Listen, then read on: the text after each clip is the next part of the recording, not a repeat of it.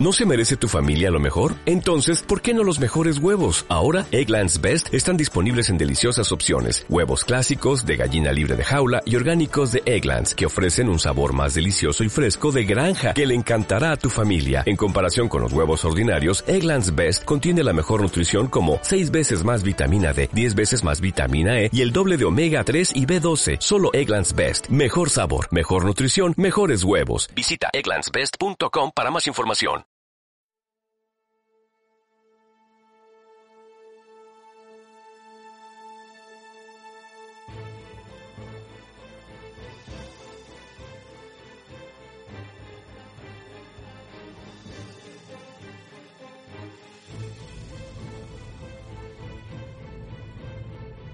¿Estáis preparados para adentraros en este apasionante mundo del misterio?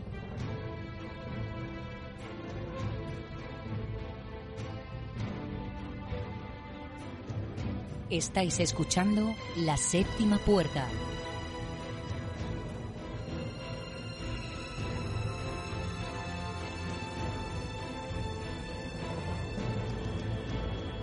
Podéis contactar con nosotros a través del correo electrónico la séptima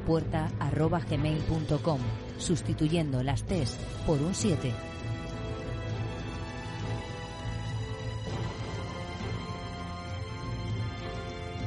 Comenzamos la séptima puerta.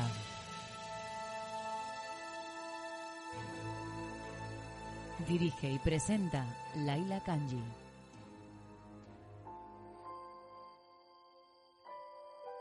Un día ocurre algo que no podemos entender. Pasa el tiempo y no solo lo entendemos, sino que enlazamos un montón de casualidades que nos llevan a ese destino. ¿Crees que todo está predeterminado a suceder?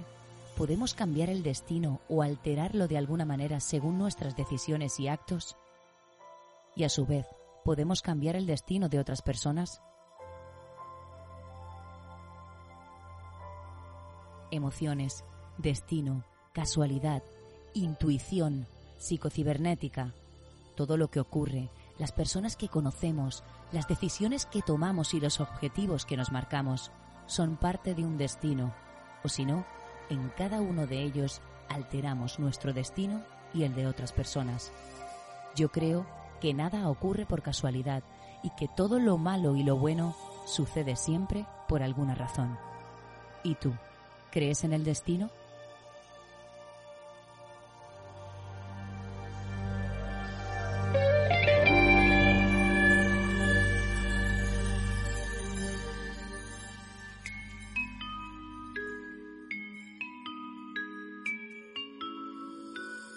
Bueno, muy buenas noches a todos. Bienvenidos otra semana más a la séptima puerta. Esta noche está con nosotros un amigo y colaborador. Eh, se llama Graciano Alexis Blanco, que ya lo conocéis muchísimo de vosotros desde Venezuela. Él es investigador, escritor y parapsicólogo. Y vamos a darle la bienvenida. Buenas noches, Graciano.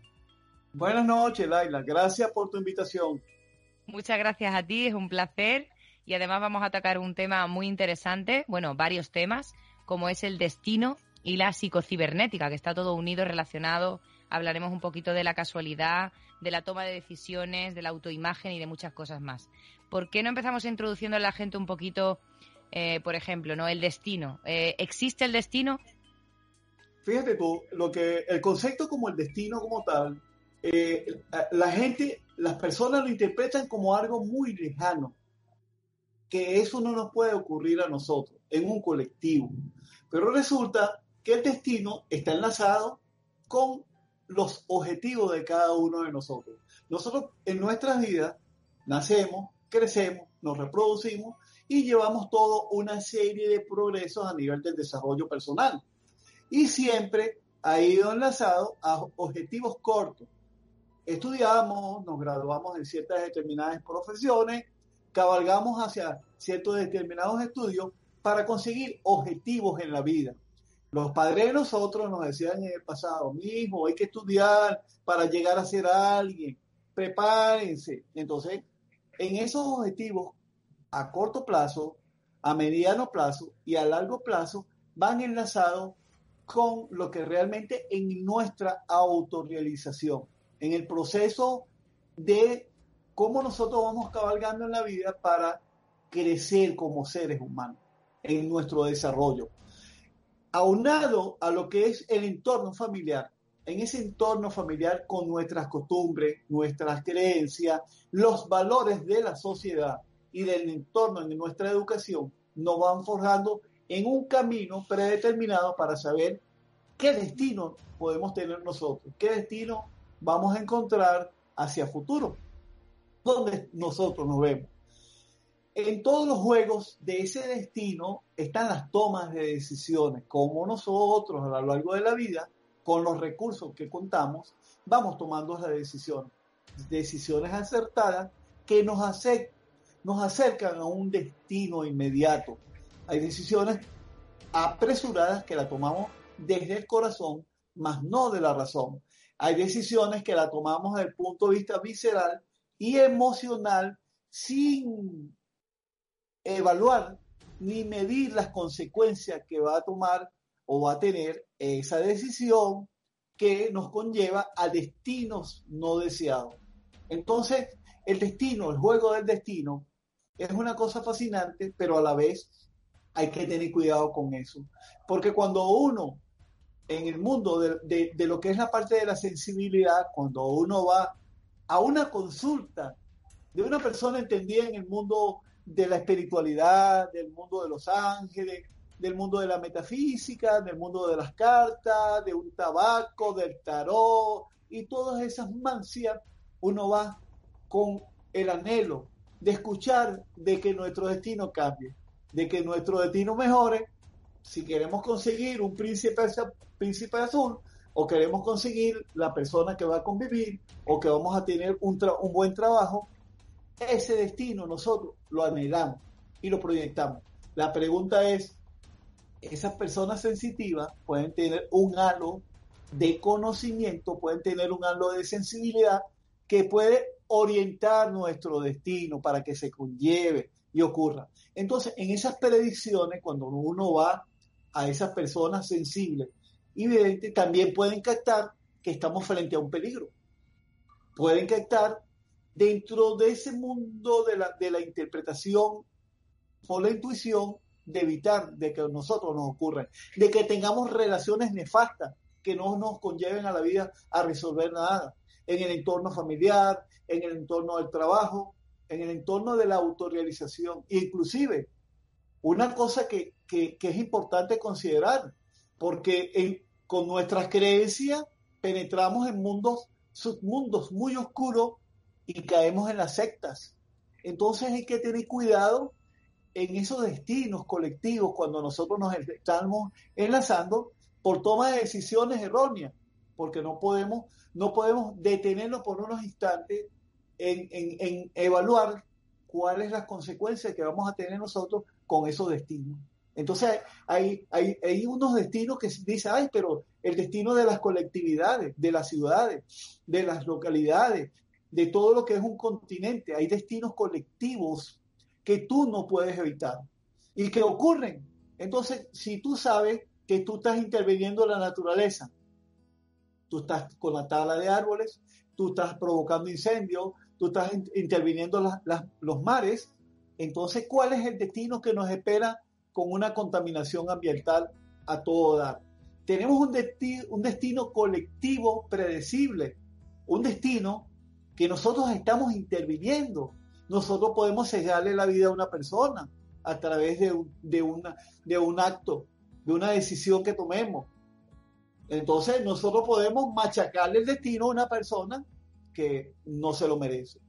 Y en esa toma de decisiones, en eso, en eso, no es que uno no, uno busca los recursos de ayuda con las personas que uno verdaderamente, verdaderamente quiere, en los senos familiares, en nuestros senos familiares, cuando nosotros llegamos a la tierra, llegamos con una misión y un rol.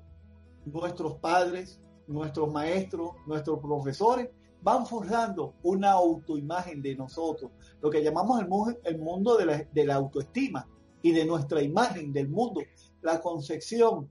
También tenemos falsas, falsas creencias y mitos que vamos alimentando y que con todo lo que es el fanatismo, con las falsas creencias, con eso es un mundo, nosotros vamos como dice, opacando en un momento dado de la toma de decisiones. Y ahí nos cohibimos, ahí tenemos los complejos de inferioridad, ahí tenemos los complejos de superioridad que nos hacen mezquinos frente a lo que es verdaderamente el disfrutar de una vida frente a un desarrollo como tal. Entonces, en esos destinos que son virtuales, son futuros virtuales, pero que uno los puede predecir, predecir, entre comillas, porque uno puede mitigar. Ah, me han preguntado a veces, ¿uno puede cambiar el destino? Sí, a conciencia puedes cambiarlo, porque si te, a ti no te conviene reunirte con una determinada persona o ir a un entorno donde tú sabes que no te va a ir bien, tú puedes evitar ese destino, porque es un destino predecible. Hay otro destino que el universo, ese universo tan perfecto, no los tiene reservados para cada uno de nosotros. Lo que es el santo es el santo. claro, es que una cosa es el destino colectivo, otra es el destino de cada uno, otra es el destino final, otra es eh, la misión para la que estamos aquí en este mundo y otro es el destino en cada cosa que nos ocurre, que, que a veces decimos, esto ha sido el destino, el que e, esa fuerza sobrenatural que, bueno que actúa de alguna manera sobre los sucesos y las personas y provoca que nos ocurran estas cosas que eh, en esa toma de decisiones respecto a esos actos nos hacen llevar a una cosa o a otra. Pero eh, piensas Graciano como yo que tanto una cosa como la otra aunque sea una toma de decisión como tú dices eh, visceral o sea del corazón o te esté equivocando te lleva a donde tienes que estar en ese momento? Sí, y fíjate tú que a veces hay experiencias que por más que tú las trates de evitar, tienes que vivirlas. Y ahí es donde entra un rol interesante en cuanto a, ahí voy a tocar un poquitico lo que es el tema de llegar a esta tierra, en encarnarte en algún momento, encarnarte aquí con una, con una misión de vida, ahora tocando un poco ese aspecto, ese punto de vista, nosotros llegamos aquí a, esta tierra de la tercera dimensión no por equivocación. Nosotros venimos pasando por un proceso de depuración en el tiempo, en lo que es en el mundo de la evolución espiritual, del espíritu. En cada encarnación nos traemos nosotros un cúmulo de experiencia, nos traemos esa memoria genética, esa memoria energética, esa memoria espiritual y esa memoria psíquica. Entonces tú tienes varias memorias en un ser integral que está programado de tal manera de poder coexistir a través del soma, de este vehículo que nos dieron en esta, en esta parte de la película, en ahora en el siglo XXI, donde nosotros somos los protagonistas de este milenio y estamos interactuando en estos nuevos tiempos. En, en el pasado, esos grandes maestros se dieron cuenta de que el ser humano está transmigrando esos grandes científicos del pasado, cuando se asomaban al universo y veían las estrellas, sabían que el destino del hombre estaba allí en las estrellas. El destino del hombre era el que estaba ahí grabado y que tú simplemente a través de esas observaciones pudiste conectarte con eso. Eh, ahí tienes un, personaje que yo admiro mucho a, a Nostradamus y a Leonardo da Vinci cómo esos grandes precursores, maestros del pasado, lograron conectarse con ciertas determinadas realidades. Ojo, con esa visión futura que ellos tenían de un destino, como Julio Verne logró abrir la carrera hacia el espacio, o sea, inspiró tantas personas, Alejandro Humboldt, cuando hizo sus expediciones en nivel del mundo, eh, logró forjar en la mente de las personas unos panoramas futuros, destinos futuros, y cada uno dentro de sus anhelos y dentro de su deseo se fueron forjando una imagen de poder concretar cosas en la vida. A corto plazo, cada uno de nosotros tiene que tener claro qué es lo que queremos. Nuestro subconsciente es un niño que está allí. Es el ser humano visto como un, un, ser integral programado de psicocibernética, un ser, mm. hablando de un término robotizado, eh, eh, es duro decir, ay, es que la psicocibernética, no. El ser humano con su psiqui y con todo lo que es el ordenador, que es el cerebro, nuestro cerebro, es ese ordenador tan perfecto. Y nuestro subconsciente es ese software. Tenemos el hardware perfecto, nuestras manos, nuestra visión, los cinco sentidos, pero lo más fascinante de esto, tenemos un software inteligente, muchachos. Tenemos un software que ni es bueno ni malo. Ahí es donde viene esta parte de, la, de, lo que estamos tratando, porque en función de esas falsas creencias, en función de nuestro fanatismo, nosotros polarizamos la energía del subconsciente. Y entonces cuando verdaderamente activamos los mecanismos del éxito y del fracaso. ¿De qué manera nosotros, manejando nuestras energías, manejando nuestras perspectivas de vida, manejando nuestros anhelos, deseos, la autoimagen que tenemos de nosotros? Porque si tú tienes una imagen que eres derrotista, una persona que estás sumida en el fracaso, ¿Cómo tú pretendes entonces tener éxitos en la vida? Si te estás midiendo constantemente con otras personas, si estás compitiendo, si el vecino tiene tal cosa, ay, yo quiero tenerla, y resulta que eso no te deja vivir. Entonces, ¿cómo tú puedes apuntar para conseguir una conciencia, un pensamiento positivo creativo? Y es cuando entramos entonces en lo que es el concepto del pensamiento creativo positivo. ¿Cómo nosotros a través del mecanismo del éxito vamos haciendo el camino. Hay personas que dicen, bueno, me gané el gordo. Y un terminal y me gané el gordo. Perfecto. Pero el azar, a veces dice que el azar está enlazado con el destino. Pero resulta que el azar, mira, son leyes de probabilidades que están allí y que ocurren. Pero de qué manera cuando a ti te llega un golpe de suerte, cómo tú lo vas a administrar y cómo eso te puede cambiar la vida. Porque de qué forma la fama y el ego, que son cosas que están allí metidas en el mecanismo del éxito, pero también el mecanismo del fracaso.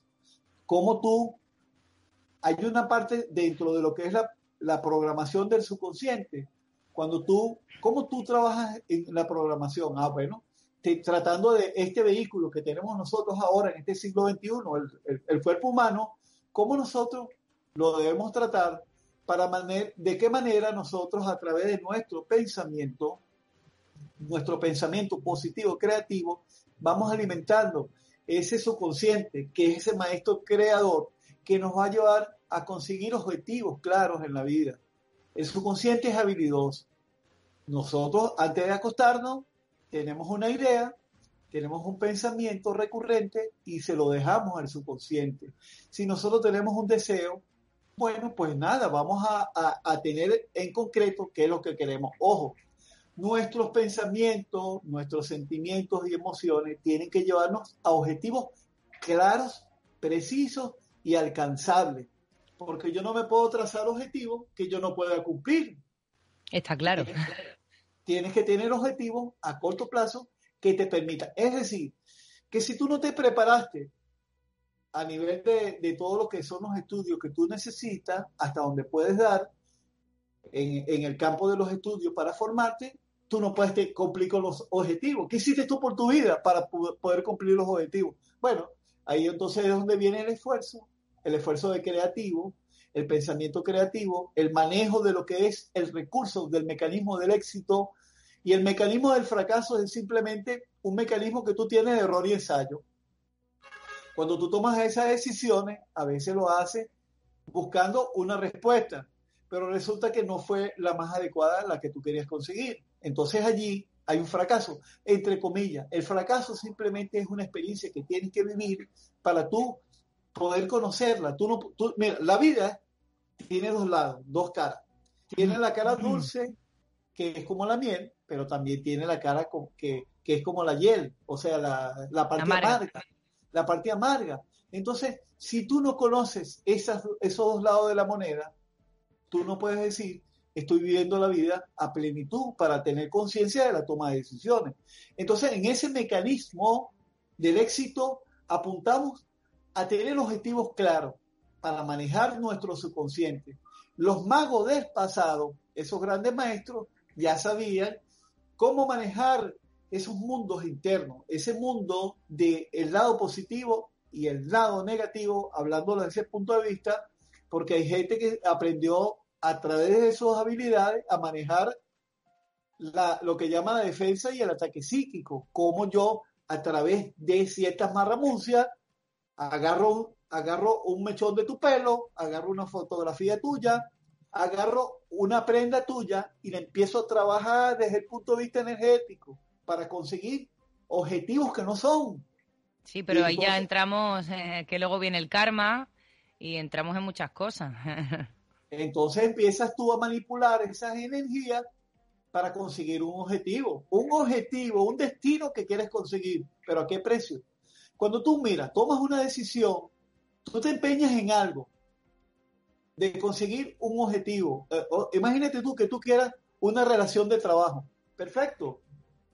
Pero cuando tú consigues la relación de trabajo, ¿cuántas personas dejaron de tener ese trabajo? ¿Cuántas personas votaron de ese trabajo para tú llegar a eso? Porque estás haciendo un intercambio de energía. Claro, eso es un ciclo, es un ciclo porque el destino de una persona marca el, destino de todas las personas que están relacionadas con ese destino.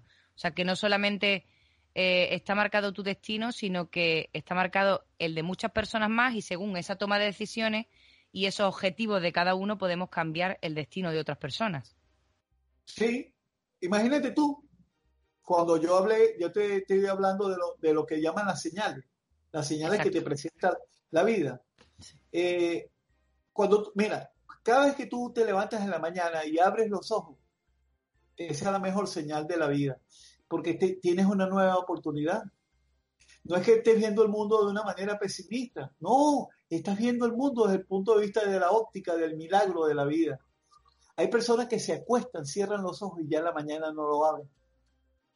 Se les cerró el ciclo, ese ciclo de la vida, porque cada amanecer es una nueva oportunidad que tú tienes en la vida y cuando te toca, dice, ay, pero estoy despierto, estoy consciente, estoy en un estado de alerta para recibir todo lo bueno que nos rodea para poder conllevar y conseguir un autodesarrollo, un pensamiento creativo positivo de la vida. Cada uno de nosotros, sí. Y lo malo, Graciano, porque lo malo, las experiencias malas siempre te llevan a un aprendizaje. Sí, fíjate tú que yo, yo quiero hacerte dos, acotaciones aquí. Cuando tú te encuentras con las personas derrotistas y se te acercan y te dicen, ay, eso es malo, Laila, no hagas esto, mira que eso no te va a dar buenos resultados, no lo ves así, porque te está hablando desde su, desde su óptica, de su empatía, de su mundo interior, porque hay personas que son fracasadas. El fracaso, ese mecanismo del fracaso y del éxito, ya personas que no se toman el reto de poder dar un paso en la vida para poder conseguir un desarrollo. Si tú no te mides frente a, los retos, la vida es constantemente un reto. Vivir es un reto.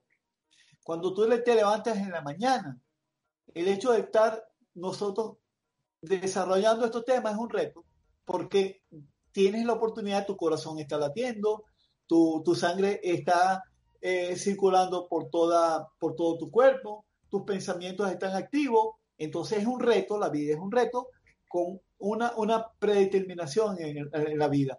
Pero tú, cuando quieres hacer algo, te empeñas de alguna manera de poder conseguir el objetivo. Ojo, sin atentar contra los valores morales, espirituales y psíquicos, porque todo tiene un precio.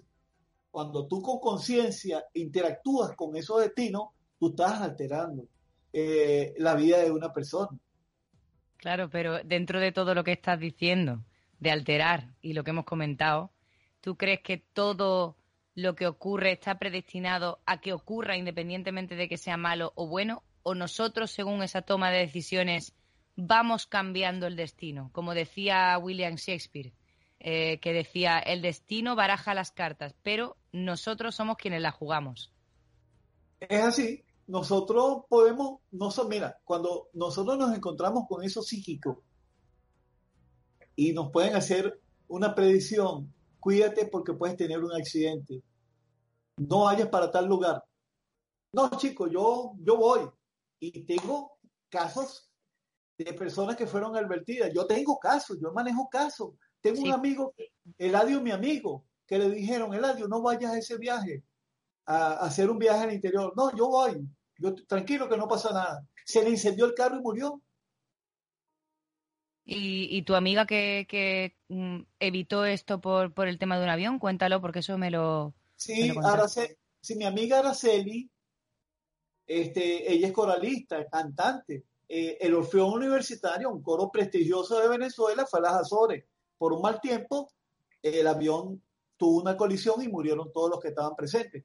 Pero mi amiga, se le presentaron miles de circunstancias y de inconvenientes. Ahora, la pregunta es, esos obstáculos que se te presentan en la vida, ¿qué son? ¿De dónde vienen? Es que eso a todos los oyentes que están ahí detrás, que seguro que a todo el mundo le ha pasado alguna vez, es lo que tú estás diciendo, que son las señales de que por algún motivo vas a hacer algo, quieres hacer algo, y hay 20.000 obstáculos y 20.000 señales que se te ponen por en medio para que no llegues a hacer eso.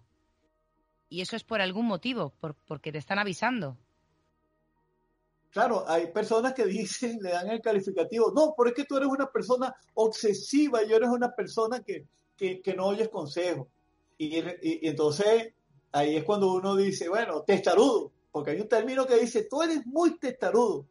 Y resulta que uno ve, Laila, tiene que reconocer cuando uno eh, está actuando mal, ¿entiendes? Y ahí uno está en los grados de humildad y hasta donde uno ha crecido. Cuando uno ya no discute, cuando uno dice, bueno, está bien, vamos a escucharte a ver qué me tienes, vamos a escucharte a ver qué me tienes que decir.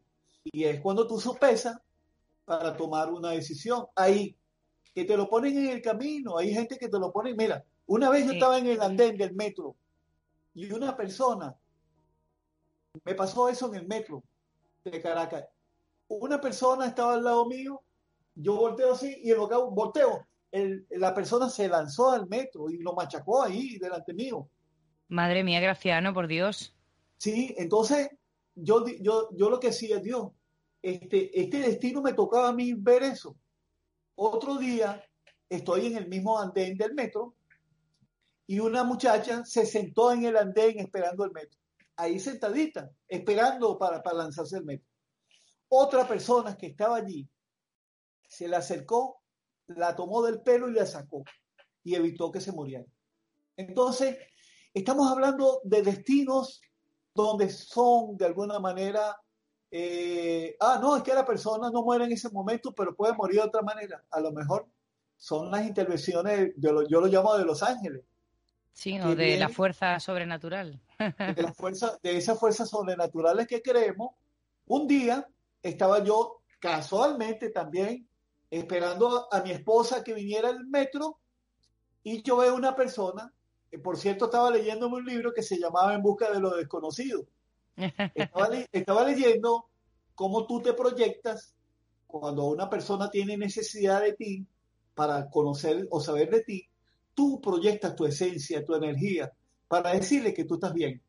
Y ahí es cuando otra persona, a través de un proceso de ese, de ese cuerpo energético, llega al lugar y tú le transmites un mensaje también a esa persona, para decirle que tú estás bien y te sientes bien. Bueno, entonces yo sigo mi lectura. Ahí hablaban de los viajes astrales, hablaban de los desdobles, que los animales son sensibles. Cuando uno se desdobla, los animales los perciben hay muchas pruebas que se han hecho con los animales, con las personas. Cuando tú te desdoblas, los animales saben cuando tú estás llegando a tu casa. Los gatos se te alteran, los perritos empiezan a dar vueltas, porque ya tú estás proyectando tu esencia, tu energía. Viene pasando una persona en ese momento yo me le quedo viendo fijamente a los ojos. Y esa persona me transmitió algo extraño, que no sé qué fue. Y yo lo percibí, Laila. Yo dije, conchale, ¿qué irá a pasar? Tengo un presentimiento. Algo viene, pero no sé qué. Laila, esa persona entró al metro. Escucho un estampido de gente corriendo al metro. Cuando yo bajo las escaleras, era el muchacho que me había visto a mí que se cayó, se desnucó y se murió en ese momento. Desnucado. Ahí. Murió. Y entonces yo decía, Dios, ¿cómo, cómo tú puedes percibir o cómo, a ti te toca el tema del destino para tú presenciar ciertos determinados momentos. Entonces, si a ti te tienen en escena, si a mí, con el favor de Dios, me tienen en escena para seguir contando estas cosas, es porque es real el destino. El destino, hay personas que se despiden de ti. Mira, tengo un caso de un amigo que te lo voy a contar porque eh, esto es interesante. Ese amigo, por todas las, por todas las realidades psicosociales, eh, hubo unos momentos de intercambio aquí a nivel de, de la ciudad, del punto de vista social, y, algo de, lo que es la política de Estado, de todas las cosas que ocurren. Bueno, él no estaba conforme con muchas cosas. Ese amigo mío no estaba conforme. Sin embargo, él era, creyente de un santo, San Judas Tadeo. Sí. Entonces él decía que había tenido una revelación que San Judas Tadeo a las 3 de la tarde de un día le iba a revelar muchas cosas que estaban ocurriendo en la ciudad en la parte política, social, cultural, todas esas cosas. Mira, llegó a las 3 de la tarde, ah, le dijeron a él que encendiera unas velas, que agarrara un cuaderno y un lápiz, papel, porque él iba a recibir las revelaciones de lo que estaba aconteciendo a nivel de la sociedad. Laila llegaron las 3 de la tarde, él encendió sus velas se supone que iba a tener una revelación de alguna naturaleza que iba a llegar en ese momento. Llegaron las 3 de la tarde, mi amiga, una amiga, que yo, yo, la, yo la aprecio bastante, estaba allí, pero se tuvo que marchar. Ella, ella, es, de, ella es gitana, mi amiga es gitana, baila flamenco. Se tuvo que marchar porque tenía que resolver otra cosa. Cuando ella se, se va, la llaman, mira, a eh, Carmen, vente para acá porque a Miguel le pasó algo. Resulta, por muy increíble que te parezca, a las 3 de la tarde, por supuesto, no tuvo la revelación, no hubo la conexión de las redes sociales del más allá para que le llegara el mensaje. Él se desesperó, se agarró y se, y se fue a la ventana de un piso 3 y se lanzó. Agarró y se botó por la ventana. Mira lo que ocurrió. Él cayó, cayó en un techo y ha rebotado. Rebotó y nada más se fracturó el hombro. Y a Carmen, mi amiga, la llama para que viniera a asistir a Miguel. Sobrevivió, ¿no? Entonces. Entonces sobrevivió. Ah, vale, vale, vale, vale. Entonces, ¿qué ocurrió con ese destino? ¿Qué ocurrió con esa circunstancia del destino como tal? Entonces, yo hablo con él después, yo le hago una regresión para tratar de determinar cuál era el objeto de, las razones. Pues habían razones de todo tipo, pero él es un caso viviente donde él, bueno, tuvo las manifestaciones de otro orden y, tuvo ahí algunas cosas que lo ayudaron para mitigar en su halo de creencia y de fe y se salvó. Pero te voy a narrar otro caso del, del destino, lo que somos del destino. Tengo otra amiga coralista que yo la vi en diciembre en un homenaje, la vi en diciembre, ya casi hace un año. En estos días hubo un ensayo de la parte musical, ella fue al ensayo, se vino caminando por una de estas principales avenidas, por una cuesta que tenía apenas una pequeña pendiente. Sí. Se paró en el árbol de descansar. Sí, sí, sí. Se paró en el árbol a descansar y vino un carro de la nada y se la llevó por medio y la arrolló y ella murió instantáneamente en ese momento. Era un carro que no tenía pasajero, era un carro de una persona que había, había ido a un restaurante, puso el carro allí, no sé qué pasó, y el carro se fue cuesta abajo y la mató. Entonces, cuéntame una cosa.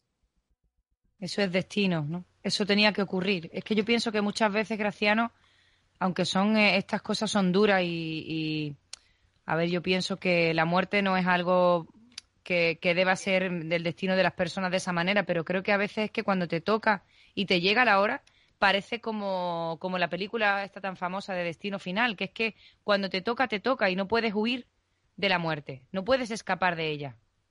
Si no es de una manera, es de otra. E, ese destino yo creo que es de los más eh, aterradores en este caso.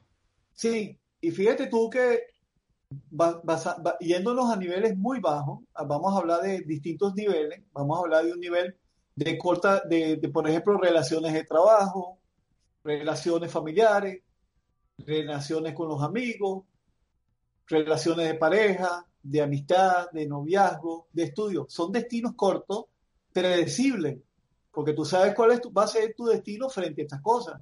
Personas que a lo mejor no pueden conllevar una carga familiar para poder graduarse y poder estudiar. Otro para conseguir un proceso de autorrealización. Entonces, ahí ya estamos hablando de destino que tú puedes cambiarlo porque o te lo cambian. Hay circunstancias que de repente te lo, te lo cambian y tú no puedes entonces poder resolver con esa parte. Sí, pero eso sería también parte del destino, ¿no? Pienso yo que aunque cambie ese destino que tú crees que forma parte del destino, vamos a reliar esto mucho más, yo creo que todo al final ocurre porque tiene que ocurrir y aquí podemos hablar de las casualidades, en este caso de la causalidad, de la causa y efecto. Sí, eh, eh, si hablamos entonces de esas, de esas premisas en el orden místico esotérico, eh, todo tiene todo tiene un efecto en las leyes de, la armonía, de la empatía, de la fascinación, del magnetismo, que te enlazan a ti a poder conseguir o poder conseguir objetivos claros para definirlo, que son esos, esos destinos que te van enlazando a esa causalidad. Oye, qué causalidad que me encontré fulanito para que me orientara para tomar una decisión ah, Pero, pero, ahí donde viene el, inicio de la conversación. Porque entonces nosotros estamos operando con el maestro interno, estamos operando con el timonero, que es el que nos lleva a nuestro destino. Ese timonero que nos lleva a puerto seguro es el subconsciente. Como nosotros tenemos que aprender a manejar esos grados emocionales que el estrés, las condiciones de vida, las personas que nos machacan la vida, las personas que nos delastran en la vida, que aparecen para amargarnos, lejos de poder ayudarnos, lejos de darnos nortes para poder conseguir metas, esas metas o esos objetivos a corto plazo. Entonces, ¿qué, qué, puede, por qué, puede, ¿qué es lo peor que puede ocurrir cuando tú sabes que hay una relación tóxica, hay relaciones familiares, hasta inclusive dentro de la familia? Porque a veces hay ovejas blancas y ovejas negras. Sin embargo, podemos nosotros detectar de que cada uno de nosotros es único en la vida. Cada uno de nosotros no nos podemos medir con los demás. Nosotros cada uno tenemos un rol, tenemos nuestro desarrollo y una de las cosas, de las premisas más bonitas del ser humano es aceptarnos tal cual como somos. Nosotros tenemos... Y aceptar a los demás también como son. Exacto. Nosotros tenemos dentro de ese compendio de caracterizaciones humanas que nos hacen crecer, pero también nos disminuyen. Entonces, nosotros no nos podemos medir. Nosotros tenemos que tener objetivos para conseguir objetivos a corto plazo y esos destinos favorables, porque las casualidades están dadas, los obstáculos están en la vida. Hay personas que mira, dicen, yo mañana hago esto y todos los caminos se le abren. Sí, es que eso, e, eso entraríamos en la autoimagen, porque es verdad que cuando tú tienes claro algo y lo visualizas en tu mente, mm, por ejemplo, ¿no? Te voy a poner un ejemplo, ¿no? Eh, yo, yo muchas veces digo, es que va a pasar esto. Y cuando pasa, tú dices, qué casualidad. Y es que realmente tú lo has proyectado. Eso sería una autoimagen de algo que quieres que ocurra o algo que quieres conseguir y al final sucede. Es así, una autoimagen, pero resulta que hay gente que no le gusta la forma como tú luces. Y hay gente que es egoísta y es envidiosa. Entonces, ¿qué pasa? Que cuando se te acercan te dice, ay muchacha, pero qué horrible te ves, estás delgada, estás demacrada. Chica, yo con un, yo con un amigo así, pues yo lo dejo en su lugar y yo, yo continúo por otro lado, ¿entiendes? Porque uno tiene que también ser selectivo porque esas personas son derrotistas. Ya esas personas en sus actitudes están demostrando que no te desean lo mejor para ti. Me explico, no te desean tu desarrollo y, tu autorrealización. La autoimagen es tan maravillosa porque es una concesión de lo que tú verdaderamente eres y de lo que tú te vales. Cuando tú te ves en el espejo, tú estás viendo una persona maravillosa, cuando tú estás viendo un ser que, que tú crees en la luz, no tienes falsas creencias, no tienes un fanatismo exacerbado, no eres una persona codiciosa, no eres una persona que estás amargándole la vida a los demás, sino simplemente estás trabajando en función de una autorrealización, de un crecimiento personal, sin mermar la línea de vida de los demás, sin entorpecer, solamente dejando crecer a los demás frente a sus realidades. Ahora, hay personas que vienen en esos roles de vida, hay personas que tienen objetivos y que de alguna manera, mira, eh, han aprendido a manejar muy bien su rol para amargarle la vida a los demás y lo hacen con conciencia. Y entonces ahí estamos hablando de la naturaleza del ser humano, una naturaleza clara y una naturaleza oscura que están enlazadas a ese trabajo interno de desarrollo. Pero tú tienes que buscar la manera de cómo tú vas a trabajar en tu crecimiento interior para poder conseguir un objetivo.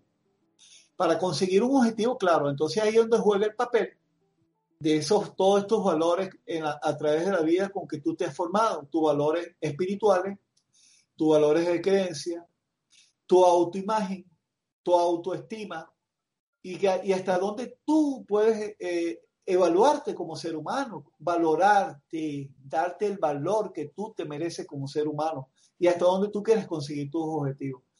¿Qué has hecho tú en la vida para tú poder conseguir tus objetivos? Bueno, es una pregunta interesante. El ser humano debe hacerse una pregunta. ¿En qué he trabajado yo para poder conseguir los objetivos? ¿Cómo eso nos va cambiando en la vida? ¿Hasta dónde nosotros podemos apuntar con eso? Y lo más importante, esas personas que son yo lo llamo derroteras, derroteras de la vida, que llegan a, transmitirte esos vampiros psíquicos que se te acercan en la vida para chuparte tu energía y no dejar que tú consigas tus objetivos. No quieren montarse en tu trabajo para opacarte y lejos de convertirse en un obstáculo de una señal para no cumplir un objetivo y un destino favorable, lo que vienen entonces es entorpecerte. Pero sí, pero yo creo que dentro de todo eso, Graciano, además es muy interesante y seguro que la gente que está escuchándonos le va a gustar, porque yo creo que en este caso las personas, como tú dices, se une una persona vampiro psíquico con, un, con una persona eh, que en este caso es absorbida, y yo creo que al final eh, ocurra lo que ocurra, siempre que no acabe en desgracia, porque en muchas ocasiones puede acabar muy mal, eh, las dos personas van a obtener un aprendizaje porque yo creo que esas dos personas, o tres personas, o cuatro personas, o ese tipo de personas se tienen que cruzar en ese destino para aprender algo, para, para fortalecerse, o la persona que tiene algún tipo de problema para aprender y aceptar ese problema y sobrellevarlo de otra manera y a lo mejor cambiar su destino, cambiar el de la otra persona. No sé, que dentro de lo que es el destino, eh, la autoimagen y todo lo que estamos hablando, yo creo que, y las casualidades en este caso, todo esto siempre ocurre por alguna razón y obtenemos algún aprendizaje. Claro, y, lo, más interesante es que experiencias negativas hay, hay a granel, pero lo importante es cómo tú sacas una lectura de crecimiento para ti en las experiencias negativas. Claro, tienes que aprender de esas experiencias. De todo lo malo, aprendes para, para lo siguiente que te pueda venir. Mira, fíjate tú que las heridas emocionales son tan terribles que aún tú te ves en un espejo, haciendo, vistiéndote tú como tú quieras, yéndote tú con todos los estilistas, haciéndote los, los peinados más rimbombantes, para tú verte atractiva y tú te ves desde la autoimagen desde tu óptica como una persona fracasada, como una persona horrible frente al espejo.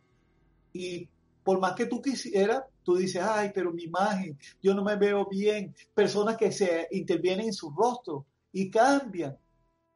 Porque ahí entonces hay una demostración desde el punto de vista de lo que es la parte médica y científica, que hay personas que le han amputado un miembro y siguen teniendo los dolores fantasmas del miembro, de ese miembro.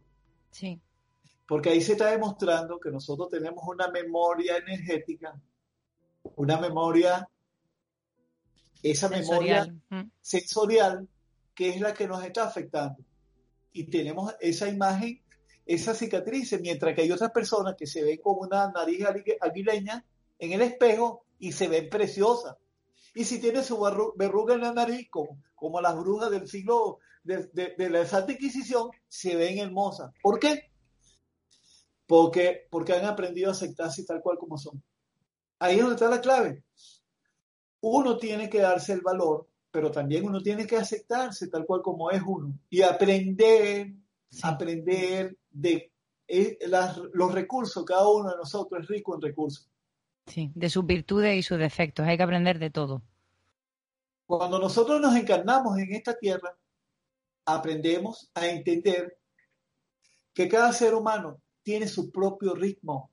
Cada ser humano crece en función de su parte somática, de su genes, de su desarrollo, bajo todo punto de vista. Hay personas que a temprana edad son los genios ya vienen con un cúmulo de conocimiento que apenas se sí y lo desarrolla. Pero hay personas que tienen su tiempo para poder ser útil en la vida, para cumplir esos objetivos y esos destinos que se van enlazando. Sí, es verdad que también a veces luchamos contra nuestro destino, porque algo nos está llevando a hacer una cosa y nos, nos negamos rotundamente, evitamos esas señales y, y lo queremos hacer porque sí y no lo conseguimos, pero no lo conseguimos no porque no queramos, sino porque es que realmente nos estamos equivocando de camino, yo creo muchas veces. Eh, conozco muchas personas que quieren hacer algo porque sí, porque sí, porque sí, y no paran de ocurrirles señales, en este caso, y cosas, casualidades, que le están llevando a, realmente al destino que tiene que llegar. Y muchas veces no queremos darnos cuenta de estas señales. Mira, ahora que me estás hablando de eso, eh, una de las cosas que el subconsciente en, su, en sus mundos paralelos, en el lado positivo y en el lado negativo, entre comillas, hay algo que se llaman las muertes programadas. Mira tú lo que te voy a decir, porque esto es importante. Hay personas que dicen, ay, yo no voy a pasar de los 50 años. Yo voy a vivir hasta los 50 años. Yo voy a morir, yo voy a morir de tal, de un infarto, Dios nos libre. Yo voy a hacer tal cosa. A mí me va a pasar lo otro. Mira, muchacha, eso se llama muertes programadas. Sí. ¿Por qué razón? Porque tu subconsciente es ese programa que está en, ese hardware allí para una ejecución. Y ahí es cuando yo voy ahora a esta parte de la película. Cuando te implantan un falso recuerdo. Pero, oye bien lo que te voy a decir. Sí, sí, sí. Aquí, personas inescrupulosas te pueden implantar un falso recuerdo cuando, tú, cuando tu mente entra en un no tiempo, momentos de ausencia, hay personas habilidosas que hacen eso, Laila. Te implantan un falso recuerdo y tú te empiezas a creer cosas que no son. Sí, bueno, pero y no hace falta que sea habilidosa. Hay personas que tienen esa capacidad que te dicen tanto las cosas que al final tú acabas creyéndotelas, aunque no sean ciertas, y tú crees algo, lo dudas, tú te sientes mal y piensas que realmente la otra persona tiene razón y tienen esa capacidad también. Sí, fíjate, yo, yo hablo de los, terapeutas del alma. Cuando tú vas a una persona que maneja sus mancias, pues, yo los llamo los terapeutas del alma, que ellos tienen, como decirse, con gracia contigo, tienen complicidad de todas tus aspiraciones y te ayudan desde el punto de vista de una terapia espiritual porque te ayudan, o sea, te ayudan a drenar. Hasta inclusive sales contenta porque te dicen, no, todos tus objetivos se van a cumplir, todos tus deseos, ¿entiendes? Porque son cómplices en ese momento de terapeutas del alma. Pero ¿qué hay si verdaderamente hay personas que sí logran visualizar ese, ese destino para ayudártelo a cambiar o para ayudártelo a mitigar esas cosas que te vienen? Con ese mundo de los aciertos y de las casualidades. Cuando tú vas con ellos, te llenan de ilusión, te llenan de esperanza, alimentan tus sueños y que eso, de alguna manera, es una forma de vivir, porque tú tienes sueños, tienes esperanza, tienes ilusiones y quieres conseguir objetivos para tu vida. Nadie quiere que le vaya mal a los demás en la vida. Bueno, entre comillas, yo algunos, pues, por supuesto, pese a sus, pese a, sus obsesiones. En el mundo de las obsesiones y ese, ese mundo compulsivo, de toda esa, esa parte psicosomática y, alteraciones mentales, no te dejan a ti, ellos no te dejan luz para tú poder eh, eh, acercarte a tu destino. Entonces tú lo separas de tu vida, tú, tú en las relaciones de trabajo, eh, en los entornos de desarrollo a nivel de, los entornos de trabajo, de crecimiento personal, de, los medios de comunicación. Siempre vas a tener personas que te adversan, pero tú vas cabalgando a que eso se vaya depurando y tú vas sacando esa paja del trigo, tú vas seleccionando los granos, esos granos que van a crecer y que van a dar fruto para conseguir objetivos y conseguir destinos que te van a ser favorables para ti. En esta, en esta historia del desarrollo de la vida del ser humano, cada, cada uno de nosotros tenemos roles, pero son roles, vamos a hablar los roles, actividades y misiones. A veces nos enfrancamos en tener misiones que no son. Eso, eso te comentaba yo antes. A veces nos enfrancamos en misiones que no son y las asumimos como ciertas. Y, nos las creemos, y nos las creemos. Y nos las creemos. No, nos engañamos, porque nosotros nos engañamos, nosotros no engañamos a los demás. Sí. Nosotros proyectamos imágenes de nosotros que no somos. Pero la gente no es tonta, la gente sabe que nosotros, nosotros lo estamos creyendo nuestra, nuestro mundo de fantasía y de ilusiones, pero realmente en el fondo nosotros no podemos engañar a los demás. Una mentira, un engaño, al final se ven las costuras de la, de, la vida. Y si tú eres una persona transparente, cabalgando por la vida, ahí te, te van a admirar, no te van a señalar. Porque eres una persona que has crecido con todos toda los recursos que estás manejando para ir en aras de poder conseguir un una meta, una autorrealización.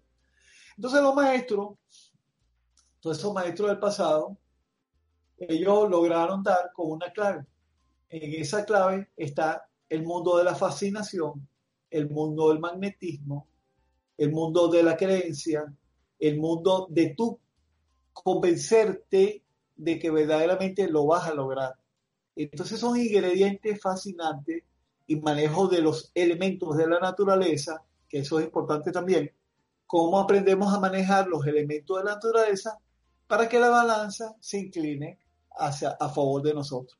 Nosotros tenemos algo muy fascinante y ahí es donde está la, sabiduría de los magos del pasado, de los maestros, porque ellos han trabajado en esa parte de lo que llama la humildad. Y la humildad no es ser tonto ni pendejo, la humildad es tener el conocimiento de que estás en esta tierra con una misión determinada, de que tú eres un ser social, de que tú te tienes que relacionar con un semejante para apoyarte tú pero también apoyar a los demás. cuando tengamos, sí, cuando nosotros tengamos ese concepto claro de la vida, nosotros vamos, vamos progresando. Exactamente.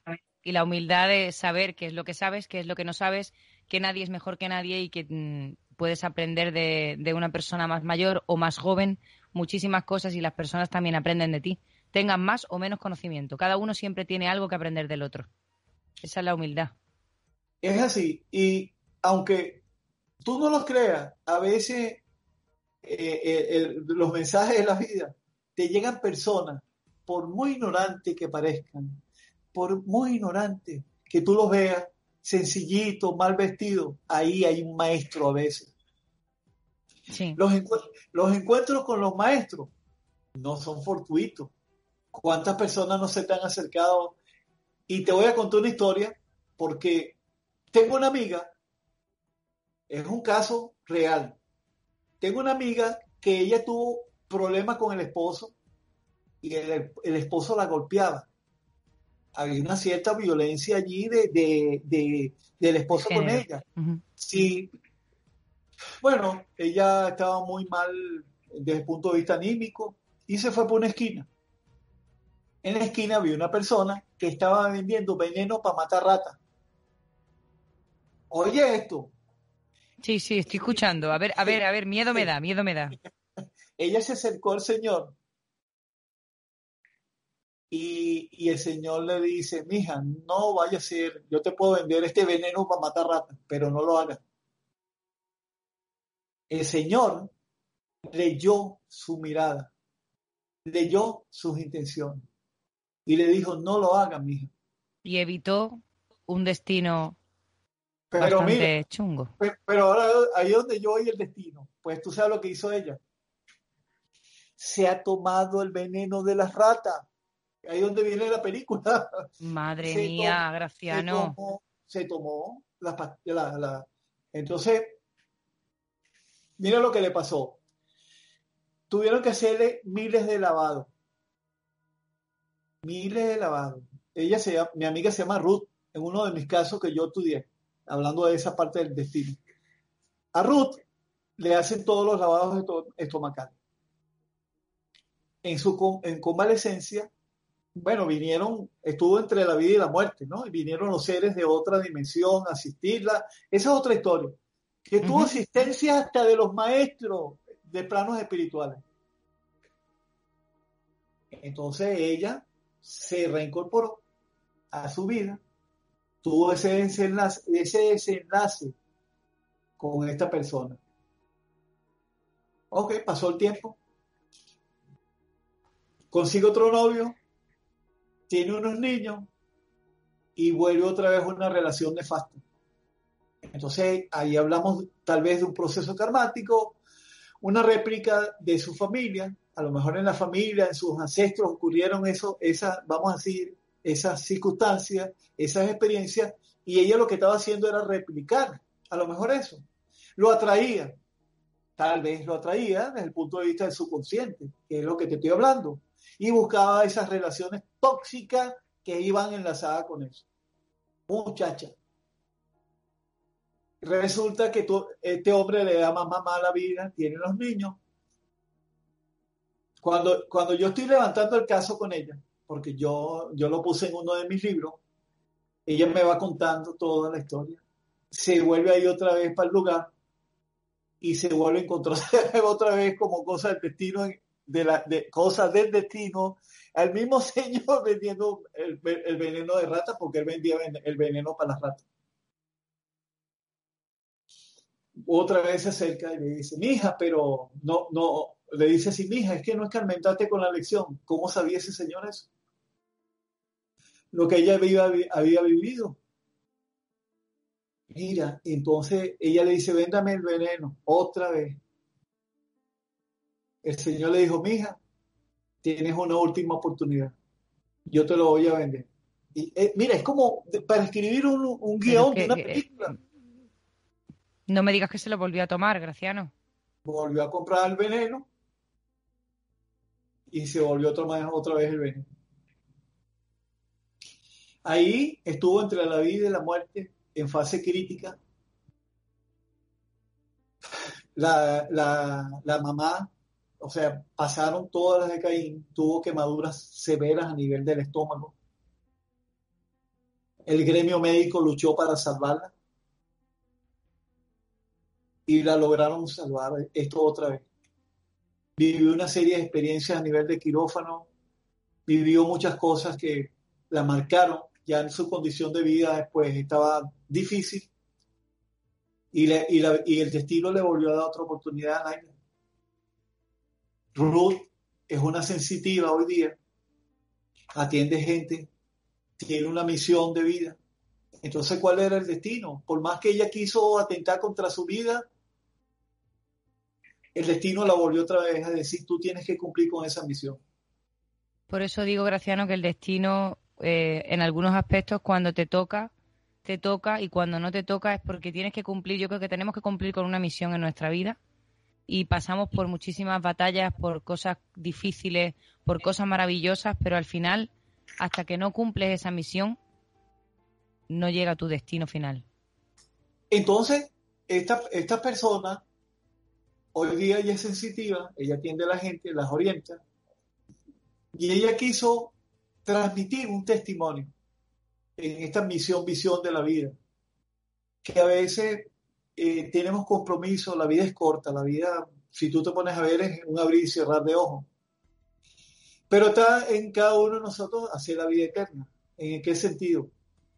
Vivir con equilibrio, sin hacerle daño a los demás, sin tener un pensamiento recurrente negativo. Que los pensamientos negativos a veces no nos dan esa luz para conseguir nuestros objetivos a corto plazo. Porque si nosotros somos seres que nos llenamos de luz, y ahí es, y ahí es donde apunto yo, de creer en nuestros ideales, en creer en la chispa divina del maestro interno, que lo tenemos presente en cada uno de nosotros. Esa chispa de, Dios está presente en cada uno de nosotros. Nosotros, nosotros somos mini dioses que podemos recurrir al maestro interno para que nos dé la luz del camino, para poder conseguir objetivos. Entonces ahí es cuando entramos en la senda del maestro, eh, del maestro interno, que nos lleve a, conseguir un momento de luz en la vida de cada uno de nosotros. Por muy tormentosa que sea nuestra vida, ese maestro interno tenemos que hacer contacto con él. Y ahí es cuando yo enlazo la percepción extrasensorial. Ahí es cuando yo la enlazo lo que es el mecanismo del éxito, la mente creativa, el pensamiento creativo de nuestro maestro interno, que nos dé el camino que nos ayude a conseguir las señales que necesitamos para crecer en todo este mundo tan fascinante que nos une en, lo que es la, la, percepción extrasensorial y los fenómenos extrasensoriales, que cómo nosotros podemos trabajar en esos mecanismos de, de lo que es la telepatía, de la clarividencia, de todo lo que es la escritura automática, de lo que es el fenómeno de la canalización, para nosotros poder tener una vida certera de trabajo, de crecimiento. Y, cómo y además, sí, sí, y además con todo ello poder afrontar ese destino. Ese destino que a veces para muchos es, es incierto, para muchos de nosotros es incierto, pero que la vida son sorpresas. La vida podemos obtener logros, objetivos, tenemos ese karma colectivo que es, que, nos envuelve. Hay personas que se van de un lugar para otro y sin embargo tienen que vivir ciertas determinadas condiciones, pero que en los saberes de antaño hay un ritmo que marca nuestro, nuestra vida y nuestro destino, un ritmo, ese que llamamos psicorritmo, biorritmo, psico, la parte psíquica enlazada al ritmo, cada uno de nosotros tenemos nuestro ritmo que está enlazado a un mundo de las emociones, a un mundo de lo que es la parte sutil, es un mundo de nuestra parte genética, de nuestros maestros, de nuestros mundos interiores, de nuestras memorias ancestrales que están conspirando para que nuestra vida sea de crecimiento y de evolución espiritual. Nosotros somos seres espirituales de por sí, pero que cuando nosotros admitamos esa parte, que tenemos ese crecimiento de que nuestro subconsciente, que hayamos, lo, hayamos, lo, hayamos dentro de nuestro reservorio, en nuestra parte esencial del ser humano, ahí está la clave de cómo manejar nosotros ese maestro interno, cómo trabajar a través de estar despierto, cómo no nos convertimos en seres dormidos, frente a la vida. Estamos despiertos porque estamos trabajando en el mundo creativo, en el mundo de, la inspiración, en el mundo de la musa. Entonces son todos esos elementos de los hemisferios cerebrales que lo estamos activando constantemente.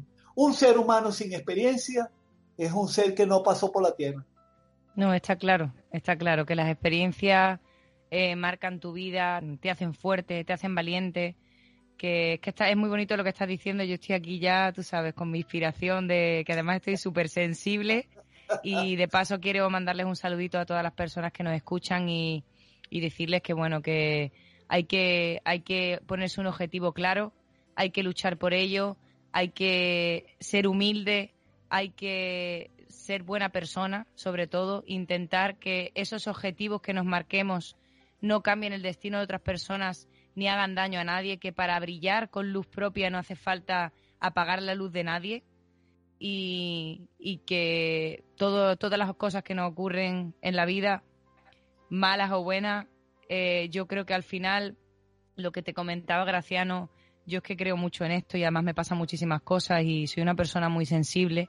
Y todo lo que me ocurre yo creo que siempre a mí, bueno, y a todo el mundo, ¿no? Que estas personas, ¿no? Por ejemplo, el haberte conocido a ti, el conocer a personas, el, haber hecho este programa, eh, amigos, familiares, parejas, todas las personas que nos cruzamos en la vida y todas las cosas que nos ocurren, que a veces, pues, a veces son malas, malas relativamente, siempre vamos a tener una experiencia, vamos a avanzar y vamos a crecer. Y sin esas experiencias, sin arriesgar, sin intentar conocer a las personas, sin intentar preguntar todo aquello que no sabemos, porque porque lo preguntemos no significa que seamos más tontos o más listos. Sin todo eso, la vida no tendría sentido. Claro, y, y, y, diste con una cosa, qué bonito, ¿vale? Eso, eso lo que estás diciendo es una belleza. una inspiración bellísima. Y eso se llama el pensamiento creativo. Y si tú no tienes experiencia en el banco de la vida, tú no puedes vivir de tus intereses. Ese, eso es al final del día lo que, te, lo que te hace sentir a ti bien en tus logros. Tu experiencia que tú vayas aglutinando y dejar que el tiempo transcurra como tiene que transcurrir. No lo podemos ni acelerar, ni adelantar, ni atrasar. No, exactamente. ahí, ahí está la sabiduría. El tiempo, el tiempo no podemos acelerarlo ni atrasarlo, pero sí podemos aprovecharlo y exprimirlo al máximo y arriesgarnos intentarlo hasta que ya no queden más opciones y luchar y que todas las cosas que pasan, todas, todas las minucias de cada día, eh, por, eh, por, ejemplo, no sé si antes lo he dicho, pero cuando te ocurre una cosa, ¿no? y, muchas veces lloramos y nos ponemos fatal y decimos, pero ¿por qué me está ocurriendo esto? ¿Por qué me ocurre esto a mí? ¿Qué he hecho yo para merecerlo? Y luego a lo mejor pasa el tiempo y te das cuenta que esto te tenía que ocurrir para que cuando venga algo más fuerte y más grande lo puedas superar más fácilmente y con el tiempo te hagas más fuerte y que todas esas experiencias al final lo que hacen es tomar otras decisiones diferentes por esas experiencias que has tenido antes. Claro, y, yo digo que en el banco de la vida, cuando tú depositas en el banco de la vida, lo que estás depositando son experiencias. Entonces, cuando tú vas viviendo y tienes la oportunidad del destino que te lleva a ciertos determinados lugares, te voy a poner un caso cortico, porque ya casi nos acercamos al final del programa.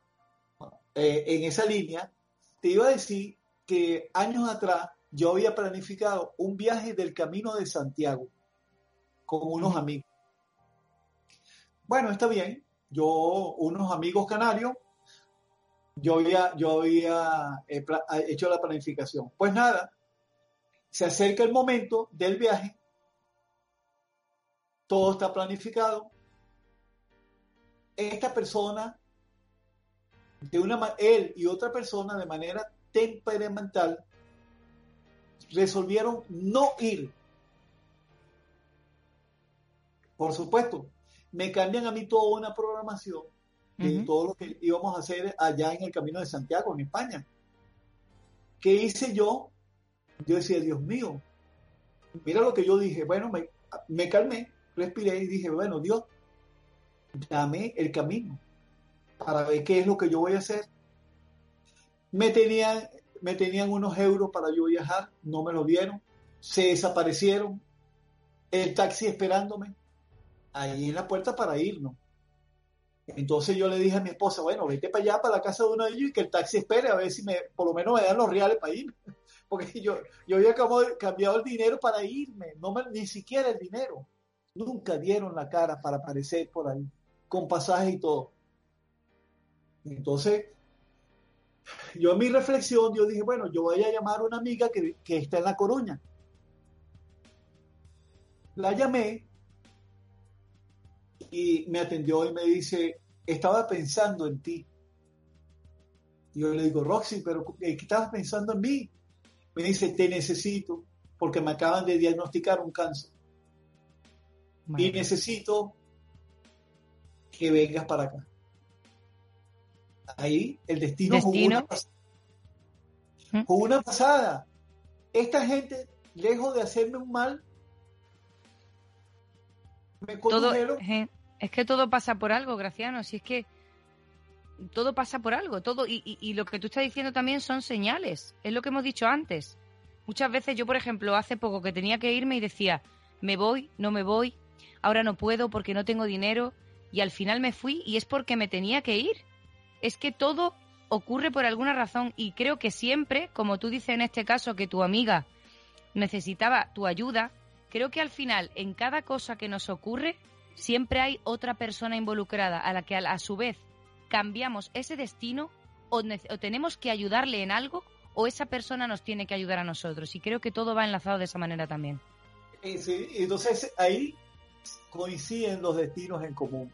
Fui yo para allá, mientras a mi amiga le pasaban la quimio y la radio, que yo estaba con ella en el hospital, estuve en el tiempo que tuve que estar y después pude hacer yo mi camino de Santiago. Entonces, como tú ves los objetivos, que a veces es, la vida es contraposición, a lo mejor en ese juego divino de, de, de, los maestros del universo, dice, está bien, pues yo te consejo, vamos a ayudarte con este destino, pero yo quiero que tú me le eches una mano a esta otra persona. Y ahí se entrelazan los destinos. Entonces, ¿cómo ciertas determinadas circunstancias te van orientando a ti para que tú vayas conociendo los aspectos de, la vida y de, esos objetivos. Los objetivos tú los planteas, tú los quieres, pero a veces no coinciden con los destinos, coinciden con el destino de otra persona. En ese Exactamente, sí. Yo creo que todo es complicado, ¿no? la respuesta a la pregunta, o sea, la respuesta a la pregunta de ¿existe el destino? ¿Está escrito el destino? Eh, también a largo o a corto plazo, porque es muy relativo. Hay destinos que pueden ser a largo plazo y destinos que es porque te toca mañana y mañana tienes que ir a un sitio determinado porque tienes que estar allí en ese momento. Y a lo mejor tú has tomado la decisión de ir o a lo mejor no la has tomado y por algún motivo has acabado allí, pero al final es porque tenías que estar en ese momento allí porque tenía que ocurrir por alguna razón, sea para bien o sea para mal. Y dentro del punto de vista de lo que nos ocupa, del mundo de los fenómenos de la investigación, yo creo que cada uno de nosotros debe manejar una conciencia abierta para dejar que cada las cosas de cara a que, a que vengan las cosas que nos convengan. En ese universo tan volátil, pero que a la vez es concreto. Cuando nosotros, sin el fanatismo, sin, sin la sugestión, sin entrar en las falsas memorias, en los falsos conceptos, las falsas creencias, la automagen negativa, el mundo del astrado de lo negativo. Uno tiene que dejar, dejar que las cosas fluyan y que, y que el universo conspire para que las cosas favorables nos vengan y que eso sea la suma de nuestra vida como tal. Yo he tenido la fortuna y le doy gracias a todos esos maestros que me han secundado siempre, que yo he estado por muchos lugares del mundo y que esas experiencias me dan testimonio para poder yo decir que la magia humana existe, que los milagros existen, que la percepción extrasensorial existe, que la telepatía, la clarividencia existe, los sueños premonitorios, la evidencia existe. Este mundo tan fascinante del ser humano existe con todo este compendio. ¿Por qué? Porque la máxima es, somos un influjo de Dios. Somos la chispa divina presente en espíritu, cuerpo y alma. Y somos energía. Y somos energía. Exactamente. Y la energía ni se crea ni se destruye, se transforma. tal cual. Bueno, Graciano, esto es que podríamos seguir hablando porque la verdad que es un tema muy interesante, que hay muchísimas cosas de las que hablar, tanto espiritualmente como en la parte física, con todas las cosas que nos ocurren a diario, con esas casualidades que no son casualidades, que ocurren por algo, el destino, eh, la psicocibernética que estamos hablando, pues de la parte de nuestro cerebro, de esa autoimagen, de eh, crear un objetivo y conseguirlo a corto o a largo plazo, pero en el sentido de proyectarlo, creer en ello, por supuesto trabajarlo. Y, que bueno, eso, aprender a, vivir como somos, aceptarnos como somos, cada uno de nosotros. finalmente te puedo decir, El hecho de venir a la tierra ya es un milagro. El hecho de tú poder contar una historia es un milagro. El hecho de tú sentirte y darle gracias a Dios por lo que tienes. Si tienes un café y un pan, eso te hace feliz, compártelo. Porque eso es lo que tienes en ese momento y es el momento de consagración de lo que estás viviendo y tu espíritu. Entonces, la clave está en saber aceptarte como tú eres. No medirte con nadie. Cada uno de nosotros tenemos nuestro propio mundo de sensibilidad para poder encarar la vida y aceptarnos y ver el crecimiento que cada, nos ofrece la vida eh, desde el punto de vista como ser humano, psíquico, mental y espiritual. En nuestra cosmogonía de esas, de esas, vamos a decir, de nuestros ancestros, de nuestras raíces, de nuestro ADN y sobre todo nuestra memoria energética, que es lo que nos permite ser una entidad, una entidad en este mundo de la tercera dimensión. Sí, y como me decía a mí mi profesora en Madrid, cada uno, cada persona es única e intransferible. Tal cual. Exactamente.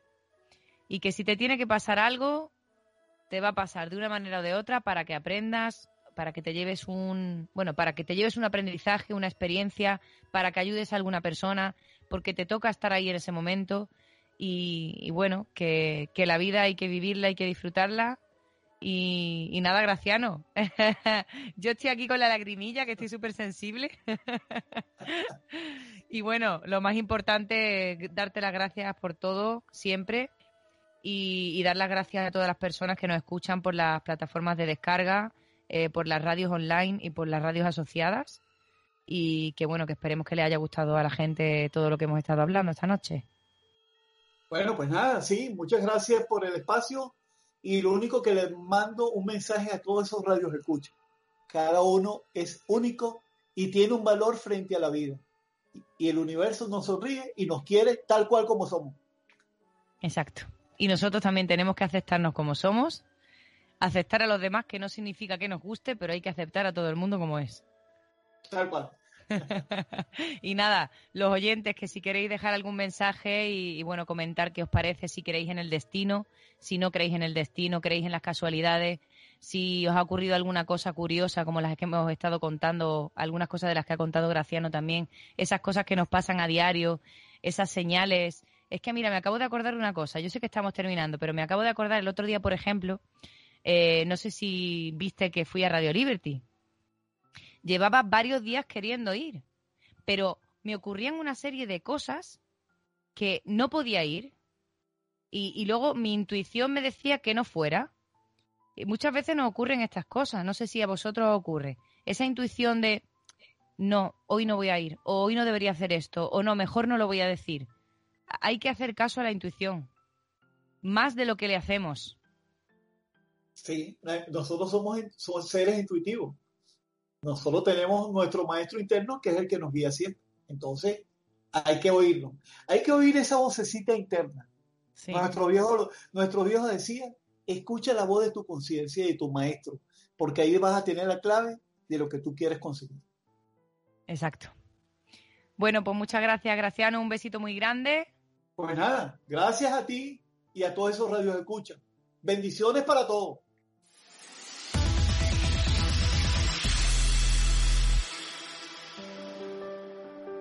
Desde aquí, por supuesto, mandar un saludo a todas las personas que nos escuchan a través de las plataformas de descarga, de las radios online y de las radios asociadas. Por supuesto, muchísimas gracias a todos ellos también por hacer posible que este programa llegue a muchísimas personas. Si alguien que esté escuchando el programa quiere ponerse en contacto con nosotros, puede hacerlo a través del correo electrónico la séptima puerta gmail.com. Recordar que tenéis que sustituir las T's por un 7 para encontrarnos fácilmente tanto en el correo como en las redes sociales. Que tengáis una maravillosa semana, muy buenas noches y nos vemos la semana que viene. Podéis seguirnos a través de las redes sociales en Instagram, Evox, Facebook y YouTube como La Séptima Puerta. Recuerda sustituir las T's por un 7. La Séptima Puerta, tu programa de misterio, historia e investigación.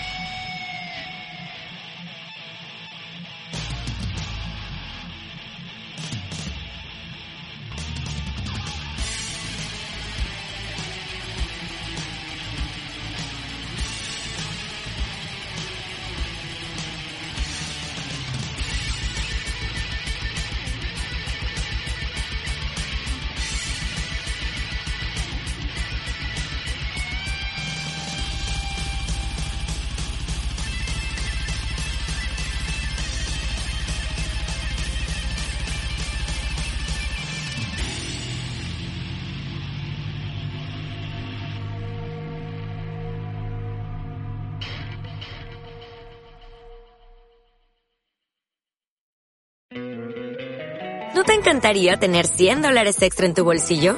Haz que un experto bilingüe de TurboTax declare tus impuestos para el 31 de marzo y obtén 100 dólares de vuelta al instante. Porque no importa cuáles hayan sido tus logros del año pasado, TurboTax hace que cuenten. Obtén 100 dólares de vuelta y tus impuestos con 100% de precisión. Solo con Intuit TurboTax. Debes declarar para el 31 de marzo. Crédito solo aplicable al costo de la presentación federal con TurboTax Full Service. Oferta sujeta a cambios o cancelación en cualquier momento.